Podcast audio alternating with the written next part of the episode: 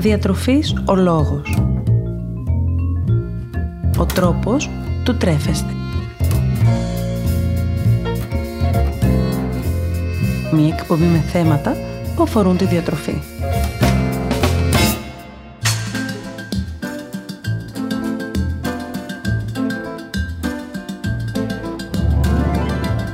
Καλησπέρα σας. Είμαι η Μαριάννα Μανώλη, διατολόγος διατροφολόγος και αυτή είναι η πρώτη εκπομπή της δεύτερης χρονιάς που μαζί παρέα θα προσπαθήσουμε να αναλύσουμε διάφορα θέματα που αφορούν τόσο τη διατροφή όσο και την υγεία μας σε σχέση με αυτήν. Καθώς επίσης και για το πώς μπορούμε με μικρές αλλαγές κάθε φορά να βελτιώσουμε τις διατροφικές μας συνήθειες και κατ' επέκταση την ποιότητα της ζωής μας. Στην προσπάθειά μου να σκεφτώ λοιπόν ποιο θα ήταν το κατάλληλο θέμα για αυτή την πρώτη εκπομπή, κατέληξα σε κάτι που ίσως οι περισσότεροι κάνουμε, τουλάχιστον εγώ σίγουρα, όταν μιλάμε για καινούρια αρχή, καινούρια χρονιά ή νέα ξεκινήματα. Και αυτό δεν είναι τίποτε άλλο παρά τους μικρούς προσωπικούς στόχους που ο καθένας θέτει. Και φυσικά ο πυρήνας της δικής μας εκπομπής δεν θα μπορούσε να είναι παρά όλοι οι στόχοι εκείνοι που έχουν να κάνουν με τη διατροφή μας και τις διατροφικές μας συνήθειες. Πάμε λοιπόν να δούμε παρέα μερικούς από τους στόχους που μπορούμε να θέσουμε αλλά και πώς μπορούμε κάνοντας απλώς μικρές αλλαγές στην καθημερινότητά μας κάθε φορά τελικά να τους υλοποιήσουμε και να υιοθετήσουμε καινούργιες συνήθειες. Χρησιμοποιήστε στα κυρίως γεύματά σας τη μέθοδο του πιάτου ώστε να έχετε έναν καλύτερο έλεγχο του φαγητού που τελικά καταναλώνετε. Εάν ακολουθείτε κάποιο πρόγραμμα διατροφής ή αν απλώς θέλετε να έχετε τον έλεγχο του φαγητού σας και ανησυχείτε ιδίως για τις ημέρες που αναγκάζεστε να καταναλώσετε κάποιο γεύμα εκτός σπιτιού ή ακόμα και εντός σπιτιού, τότε η μέθοδος του πιάτου είναι αυτό ακριβώς που χρειάζεστε ώστε να μην χάνετε τον έλεγχο. Η διαδικασία είναι πάρα πάρα πολύ απλή. Χωρίζουμε το πιάτο που έχουμε μπροστά μας νοητά στη μέση και γεμίζουμε τη μία πλευρά με μπόλικη σαλάτα.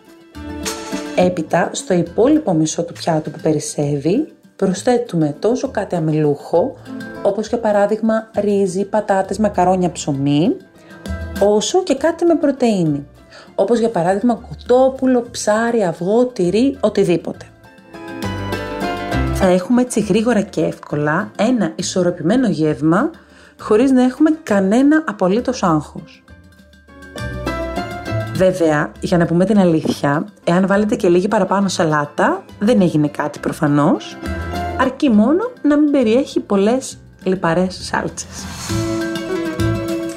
Τώρα, σε περίπτωση που έχουμε αποφασίσει να βγούμε έξω με παρέα και η παρέα έχει επιλέξει να πάρει και κάποια ορεκτικά, τότε σε καμία περίπτωση δεν μένουμε εκτός.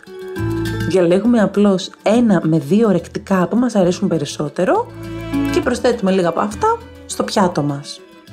Γενικώ θυμηθείτε να βάζετε εξ αρχής στο πιάτο ό,τι έχετε σκοπό να καταναλώσετε, αφού έτσι έχουμε καλύτερο έλεγχο και το μάτι μας χορταίνει πολύ πιο γρήγορα. Και βέβαια μην ξεχνάτε να μασάτε πάντοτε καλά και αργά. Αντικαταστήστε τα προϊόντα που είναι πλήρη σε λιπαρά με εκείνα που είναι χαμηλά σε λιπαρά. Κάνοντας αυτή τη μικρή αλλαγή στις διατροφικές μας συνήθειες, βοηθάμε τον οργανισμό μας ώστε να έχει και μικρότερη πρόσληψη λιπαρών και μιλάμε κυρίως για κορεσμένα λιπαρά και για τρανς λιπαρά. Το μόνο που χρειάζεται να κάνετε είναι να προσέξετε να μην πέσετε στην παγίδα της ποσότητας. Αν για παράδειγμα αντικαταστήσουμε ένα τυρί που είναι πλούσιο σε λιπαρά με κάποιο τυρί που είναι χαμηλό σε λιπαρά, αυτό δεν σημαίνει πως μπορούμε να καταναλώσουμε και μεγαλύτερη ποσότητα από το light προϊόν. Γιατί ενδεχομένως σε αυτή την περίπτωση να καταλήξουμε να καταναλώσουμε πολύ περισσότερη ποσότητα από ότι αν τρώγαμε εξ αρχής ένα απλό κομμάτι τυρί πλήρες σε λιπαρά. Επομένως, light προϊόν μεν, αλλά αυτό δεν σημαίνει και άφθονη κατανάλωση. Προσθέστε χρώμα στη διατροφή σας. Όταν μιλάμε για σαλάτες, μπορεί το μαρούλι να είναι μια γρήγορη και εύκολη λύση στη δύσκολη καθημερινότητα, αλλά πολλές φορές καταλήγει να γίνεται και μια βαρετή λύση, με αποτέλεσμα τελικά να μας απομακρύνει κάθε φορά όλο και περισσότερο από την κατανάλωση της σαλάτας. Προσθέστε λοιπόν λίγο χρώμα κάθε φορά, κάνοντας τους δικούς σας διαφορετικούς συνδυασμούς. Κόκκινες και πράσινες πεπεριγιές, καρότο, λάχανο, κολοκύθι, ό,τι λαχανικά εσείς θέλετε. Με αυτόν τον τρόπο δεν θα συνηθίζετε σε μία γεύση, ενώ θα έχετε κάθε φορά και διαφορετική πρόσληψη σε θρεπτικά συστατικά. Θυμηθείτε πάντοτε να επιλέγετε φρούτα και λαχανικά εποχής. Μην ξεχνάτε να πίνετε νερό. Για αρχή ξεκινήστε την ημέρα σας πίνοντας ένα ποτήρι νερό. Το σώμα μας κατά τη διάρκεια της νύχτας δεν έχει τη δυνατότητα να ενυδατωθεί σωστά. Άρα τι πιο σημαντικό από ένα ποτήρι νερό το πρωί ώστε να του προσφέρουμε την ενυδάτωση που χρειάζεται. Επιπλέον, θυμηθείτε να πίνετε νερό κάθε μία με δύο ωρίτσες περίπου. Ένα καλό tip για να μην το ξεχνάτε είναι να πίνετε ένα με δύο ποτήρια νερό μαζί με κάθε γεύμα σας. Με αυτόν τον τρόπο μπορείτε να ελέγξετε πολύ καλύτερα την κατανάλωση νερού μέσα στην ημέρα, καθώς επίσης και να ελέγχετε την όρεξή σας. Αφού πολλές φορές η λιγούρα που νιώθουμε μετά την κατανάλωση του γεύματός μας, το οποίο ενδεχομένως να είναι και ένα μεγάλο γεύμα, θα μπορούσε να είναι απλώς αφιδάτωση που το σώμα μας έχει εσφαλμένα μεταφράσει ως πείνα. Φροντίστε να έχετε στο σπίτι σας πιο υγιεινές εναλλακτικές τροφές. Όταν σας πιάνει λιγούρα για να φάτε κάτι, είναι πολύ σημαντικές οι επιλογές που έχετε διαθέσιμες. Αν στο σπίτι έχετε διαθέσιμες τροφές που είναι πλούσιες σε ζάχαρη και λιπαρά, είναι απολύτως φυσιολογικό να τις αναζητάτε τις ώρες που θέλετε απλώς κάτι να τσιμπολογήσετε για να περάσει η ώρα.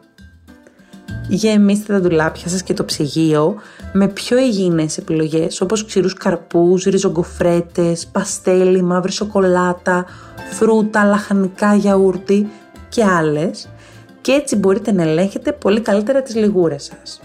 Βέβαια, εάν υπάρχει κάτι το οποίο σας έχει κολλήσει στο μυαλό και θέλετε να το καταναλώσετε όπως και δίποτε, φάτε το γιατί είναι πολύ προτιμότερο να φάτε εξ αρχής αυτό το οποίο επιθυμείτε παρά να ξεκινήσετε τρώγοντας διάφορες άλλες υγιεινές επιλογές και στο τέλος να καταναλώσετε και αυτό το οποίο επιθυμείτε πραγματικά. Μπείτε στην κουζίνα και δοκιμάστε μια καινούρια συνταγή. Μην μαγειρεύετε και καταναλώνετε διαρκώς τα ίδια και τα ίδια φαγητά, αφού πολύ γρήγορα, όπως είπαμε και προηγουμένως για τις σαλάτες, θα βαρεθείτε και θα τραφείτε σε άλλες εναλλακτικές πηγές. Και τις περισσότερες φορές αυτές είναι το γρήγορο φαγητό. Καθιερώστε μία μέρα μέσα στην εβδομάδα όπου θα δοκιμάζετε να μαγειρέψετε κάτι διαφορετικό. Διαφορετικό συνδυασμούς, μία άλλη κουζίνα, γλυκό, αλμυρό, οτιδήποτε μπορεί να σας βγάλει από τη διατροφική σας ρουτίνα και να σας δώσει έμπνευση και διάθεση. Δοκιμάστε να μαγειρέψετε μαζί με τα υπόλοιπα μέλη της οικογένειάς σας ή ακόμη και να καλέσετε φίλους και να πειραματιστείτε μαζί τους στην κουζίνα. Τέλος, βάλτε λίγη άθληση στην καθημερινότητά σας. Ξέρω πως όταν η καθημερινότητα τρέχει είναι πολύ δύσκολο να εντάξουμε σε αυτήν και κάποια φυσική δραστηριότητα όσο και αν μπορεί να το επιθυμούμε πραγματικά. Μπορείτε όμως να ξεκλέβετε λίγο χρόνο μέσα στην ημέρα σας, ώστε να κινείστε λίγο περισσότερο. Περπατήστε όπου μπορείτε να αποφύγετε το αυτοκίνητο. Ανέβείτε σκάλες αντί να χρησιμοποιείτε ελκυστήρα. Πηγαίνετε μια βόλτα με φίλους, κάντε δουλειές στο σπίτι, βάλτε μουσική και χορέψτε, καθώς και οτιδήποτε μπορεί να σας βοηθήσει να κινηθείτε λίγο περισσότερο. Μικρές μικρές αλλαγές πάντοτε με γνώμονα την υγεία μας. Μην ξεχνάτε να ζητάτε πάντοτε τη συμβουλή και του γιατρού σας, εάν υπάρχει κάποιο πρόβλημα το οποίο σας δυσκολεύει στην άσκηση ή στην κίνηση.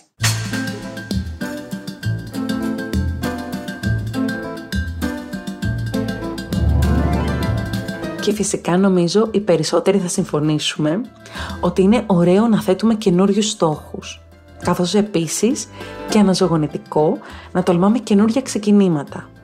Ιδίως δε όταν πρόκειται για κάτι που έχει σαν στόχο να ενισχύσει την καλή μας υγεία. Ποιος είναι όμως αυτός ο τρόπος μέσω του οποίου μπορούμε ουσιαστικά να πετύχουμε αυτό μας το στόχο και κατά επέκταση την αλλαγή; Αρχικά, πριν και πάνω από όλα, το βασικότερο είναι να έχουμε εμπιστοσύνη στον ίδιο μας τον εαυτό, καθώς επίσης και στις ικανότητές μας. Καμία προσπάθεια δεν πρόκειται να επιτύχει τελικά εάν εμείς οι ίδιοι δεν πιστεύουμε ότι μπορούμε να τα καταφέρουμε. Είναι πάρα πολύ σημαντικό να αναγνωρίζουμε στον εαυτό μας ότι μπορούμε να εκπληρώσουμε το στόχο μας. Ακόμα και αν η διαδικασία κρατήσει περισσότερο από όσο περιμένουμε και ελπίζουμε, ακόμα και αν μέχρι τον τερματισμό η διαδρομή που ακολουθήσουμε είναι ανώμαλη. Έπειτα πολύ πολύ σημαντικό είναι να έχουμε την υποστήριξη από το οικογενειακό και το φιλικό μας περιβάλλον. Επενδύστε χρόνο μέσα στην ημέρα σας, ώστε να έρθετε σε επαφή με άτομα που μπορούν να σας ενθαρρύνουν και να σας κάνουν να νιώσετε πιο δυνατοί. Συζητήστε μαζί τους και προσπαθήστε να βρείτε έναν τρόπο ώστε να έχετε την υποστήριξή τους. Για παράδειγμα, μια πολύ καλή και εύκολη λύση είναι να ξεκινήσετε μαζί με ένα άτομο που αγαπάτε και νιώθετε οικία και άνετα μαζί του κάποιο είδος φυσικής δραστηριότητας. Εάν ξεκινήσετε μαζί με κάποιον άλλον, τότε θα είστε και πιο αφοσιωμένοι στο στόχο. Γιατί θα έχετε ένα άτομο να σας παρακινεί, ακόμα και εκείνες τις ημέρες που δεν έχετε τόσο πολύ διάθεση ή αυτοπεποίθηση. Μην ξεχνάτε να επιβραβεύετε διαρκώς τον εαυτό σας. Ακόμα και ένα μικρό βήμα είναι πολύ πιο σημαντικό από τη στασιμότητα, όταν πρόκειται για την επίτευξη οποιοδήποτε στόχου. Άρα γιατί να μην πείτε ένα μπράβο στον εαυτό σας και να το αναγνωρίσετε την προσπάθεια; Και εννοείται, όταν μιλάμε για επιβράβευση δεν αναφερόμαστε σε φαγητό. Άλλωστε έχουμε πει και στο παρελθόν πως το φαγητό δεν θα πρέπει να αποτελεί επιβράβευση ούτε για τους μεγάλους ούτε και για τα παιδιά. Επιλέξτε να επιβραβεύσετε τον εαυτό σας με άλλους τρόπους. Ένα δώρο, λίγη περιποίηση, ένα λουλούδι, μία βόλτα μπορούν να αποτελέσουν μια πολύ καλή και γλυκιά επιβράβευση για τον καθένα μας. Βρείτε κάτι που σας ευχαριστεί και επιβραβεύστε με αυτό τον εαυτό σας κάθε φορά που κάνετε ακόμη ένα βήμα. Αν είστε άνθρωπος της οργάνωσης, μπορείτε ακόμη και να κρατήσετε ένα ημερολόγιο συνηθιών, στο οποίο μπορείτε να καταγράφετε καθημερινά την εξέλιξη της πρόοδου σας. Σημειώστε τους στόχους που θέλετε να επιτύχετε και θέστε ένα χρονοδιάγραμμα εκπλήρωσής τους. Δώστε όμως ιδιαίτερη προσοχή στο χρονοδιάγραμμα αυτό αφού θα πρέπει να είναι αληθοφανές και όχι να στηρίζεται στις δικές μας προσδοκίες. Για παράδειγμα, αν ένας από τους στόχους σας είναι η απώλεια σωματικού βάρους και θέλουμε να χάσουμε ας πούμε 10 κιλά, θέστε ένα εφικτό χρονικό όριο για την επίτευξη της απώλειας και όχι τον έναν μήνα. Εκτός το ότι δεν είναι υγιές, δεν είναι και πρακτικά εφικτό. Και φυσικά μην ξεχνάτε πως όταν θέτουμε ένα στόχο θα πρέπει να είμαστε ρεαλιστές σε όλα τα επίπεδα. Και αυτό που ουσιαστικά εννοώ είναι πως κάθε στόχος δεν θα έχει μια διαρκώς αυξανόμενη πορεία μέχρι την εκπλήρωσή του. Αντιθέτως, μπορεί να υπάρχουν και μέρες όπου δεν είναι εύκολο να μένουμε πιστοί στην τήρηση του στόχου μας. Αυτό όπως αντιλαμβάνεστε είναι κάτι απολύτως φυσιολογικό. Οπότε είστε και λίγο πιο ελαστικοί με το χρονοδιάγραμμά σας και κυρίως μην είστε αυστηροί με τον εαυτό σας. Τέλος θυμηθείτε πως δεν μπορούμε ταυτόχρονα να αλλάξουμε τα πάντα στη ζωή μας. Καταγράψτε όπως είπαμε σε ένα χαρτί όλους τους στόχους που θέλετε να εκπληρώσετε και επιταβάλλετε τους σε μία σειρά, θέτοντας πρώτον το στόχο εκείνο που για εσάς είναι πιο σημαντικός. Επίσης, ανάμεσα στους στόχους σας, βρείτε εκείνους που θα μπορέσουν ακόμη και να συνδυαστούν μεταξύ τους, ώστε να έχετε και ένα πιο ισχυρό κίνητρο. Μικροί στόχοι, μικρά βήματα, μεγάλες αλλαγές.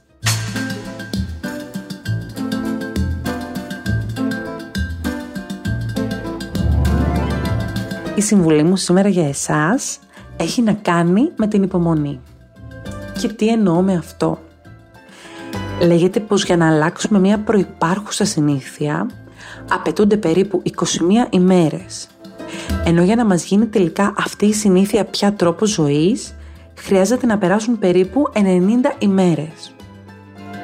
Αυτό σημαίνει πως όταν αποφασίσουμε να μπούμε σε μια διαδικασία αλλαγής κάποιων διατροφικών μας συνηθιών, είτε γιατί θέλουμε να έχουμε πιο υγιεινές συνήθειες, είτε γιατί αυτό επιβάλλεται λόγω κάποιας ιατρικής κατάστασης, θα πρέπει να είμαστε έτοιμοι να αφιερώσουμε χρόνο και χώρο στη διαδικασία αυτή.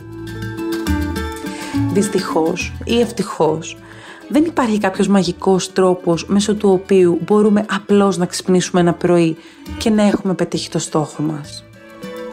Αντιθέτως, χρειάζεται να βιώσουμε ολόκληρη τη διαδικασία από την αρχή μέχρι το τέλος. Άλλωστε, αν μπορούσε κάτι να χαρακτηριστεί ως κλειδί σε όλη αυτή τη διαδικασία, είναι και αυτή η καθημερινή τριβή και η προσπάθεια που δίνουν στο σώμα μας και στον εγκέφαλό μας το χρόνο τόσο να συνηθίσει όσο και να υιοθετήσει τελικά μια νέα συνήθεια. Επομένως, οπλιστείτε με υπομονή και καλή διάθεση και αφαιθείτε στη διαδικασία. Η αλλαγή προς το καλύτερο σε ό,τι αφορά τις διατροφικές μας συνήθειες, ακόμα και αν μας φαίνεται πολύ μικρή, γιατί αυτό το οποίο μπορεί να θέλουμε να αλλάξουμε είναι κάτι πολύ μικρό, είναι πάντοτε μία σπουδαία αλλαγή, τόσο για το ίδιο το σώμα μας, όσο και για την ψυχική μας υγεία. Δεν θέλω να ξεχνάτε ποτέ πως όσα αναλύουμε μαζί είναι ενημερωτικού χαρακτήρα και φυσικά εάν πάσχετε από κάποιο νόσημα θα πρέπει πάντοτε να ακολουθείτε τις διατροφικές συστάσεις που αφορούν την πάθησή σας. Τέλος, ό,τι και αν κάνετε, είτε νοσείτε είτε όχι, μην ξεχνάτε να ζητάτε πάντοτε τη γνώμη ενός επιστήμονα υγείας που γνωρίζει το ιατρικό σας ιστορικό και μπορεί να σας κατευθύνει ανάλογα με γνώμονα πάντοτε τις δικές σας ανάγκες σε συνδυασμό με την ιατρική γνώση. Για σήμερα αποφάσισα να μοιραστώ μαζί σας μία εύκολη και γρήγορη συνταγή για σπιτικές μπάρες δημητριακών που μπορείτε να καταναλώνετε είτε σαν σνακ είτε και ως πρωινό μαζί με ένα ποτήρι γάλα ή ένα ποτήρι φυτικό ρόφημα καρπών, παραδείγματος χάρη αμυγδάλου, σε περίπτωση που νηστεύετε ή ακολουθείτε μια χορτοφαγικού τύπου διατροφή. Τα υλικά που θα χρειαστείτε είναι πολύ απλά και μας δίνουν περίπου 20 σπιτικές μπάρες δημητριακών. Χρειαζόμαστε λοιπόν 150 γραμμάρια βρώμης, 300 γραμμάρια από ταχίνι ή οποιοδήποτε βούτυρο από καρπούς, όπως για παράδειγμα φυστικό βούτυρο, 100 γραμμάρια μέλι ή κάποιο σιρόπι όπως σιρόπι αγάβης ή σιρόπι σφενδάμου, 150 γραμμάρια από διάφορους ξηρούς καρπούς όπως φουντούκια, καρύδια ή αμύγδαλα, ομούς και ανάλατους, 200 γραμμάρια από ξηραμένα φρούτα, ενδεχομένως σταφίδες, κράμπερις και άλλα, καθώς και 100 γραμμάρια μαύρης σοκολάτας σε σταγόνες ή σε κομμάτια. Η διαδικασία είναι πολύ απλή. Σε ένα μπολ ρίχνουμε όλα τα στερεά υλικά εκτός από το ταχίνι και το μέλι και ανακατεύουμε πολύ καλά. Παράλληλα σε ένα κατσαρολάκι ζεσταίνουμε το ταχίνι ίσα ίσα να ρευστοποιηθεί και προσθέτουμε σε αυτό και το μέλι ή την οποιαδήποτε γλυκαντική ουσία θέλουμε. Ρίχνουμε το μείγμα με τα υγρά στο μείγμα με τα στερεά και ανακατεύουμε πολύ καλά.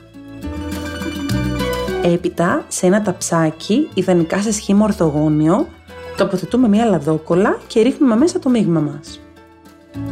Τοποθετούμε λαδόκολα και στην πάνω πλευρά του μείγματος και προσπαθούμε με τα χέρια ή με κάποιο ποτήρι να απλώσουμε το μείγμα ομοιόμορφα μέσα στο ταψάκι. Βάζουμε στο ψυγείο για 2 με 3 ώρες και έπειτα βγάζουμε και κόβουμε σε σχήμα μπάρας και απολαμβάνουμε. Ιδανικά διατηρήστε τις μπάρες στο ψυγείο και εύχομαι να σας αρέσουν. Σας περιμένω λοιπόν στο Instagram Διατροφής ο Λόγος και στο Facebook Μαριάννα Μανώλη Διατολόγος Διατροφολόγος ώστε να μοιραστούμε μαζί διάφορες ιδέες σχετικές με το φαγητό, συνταγές και έξυπνες συμβουλές καθώς επίσης να συζητήσουμε για διατροφή και υγεία αλλά και να λύσουμε τις δικές σας απορίες ή τις δικές σας ανησυχίες σχετικά με τη διατροφή. Περιμένω τις δικές σας ιδέες και προτάσεις για επόμενα θέματα που θα θέλετε να συζητήσουμε. Σας ευχαριστώ πολύ για την ώρα που περάσαμε μαζί και να θυμάστε να απολαμβάνετε τις στιγμές σας και να μην ξεχνάτε πως εμείς ορίζουμε το φαγητό μας και όχι το φαγητό μας εμάς. Καλή σας συνέχεια! thank you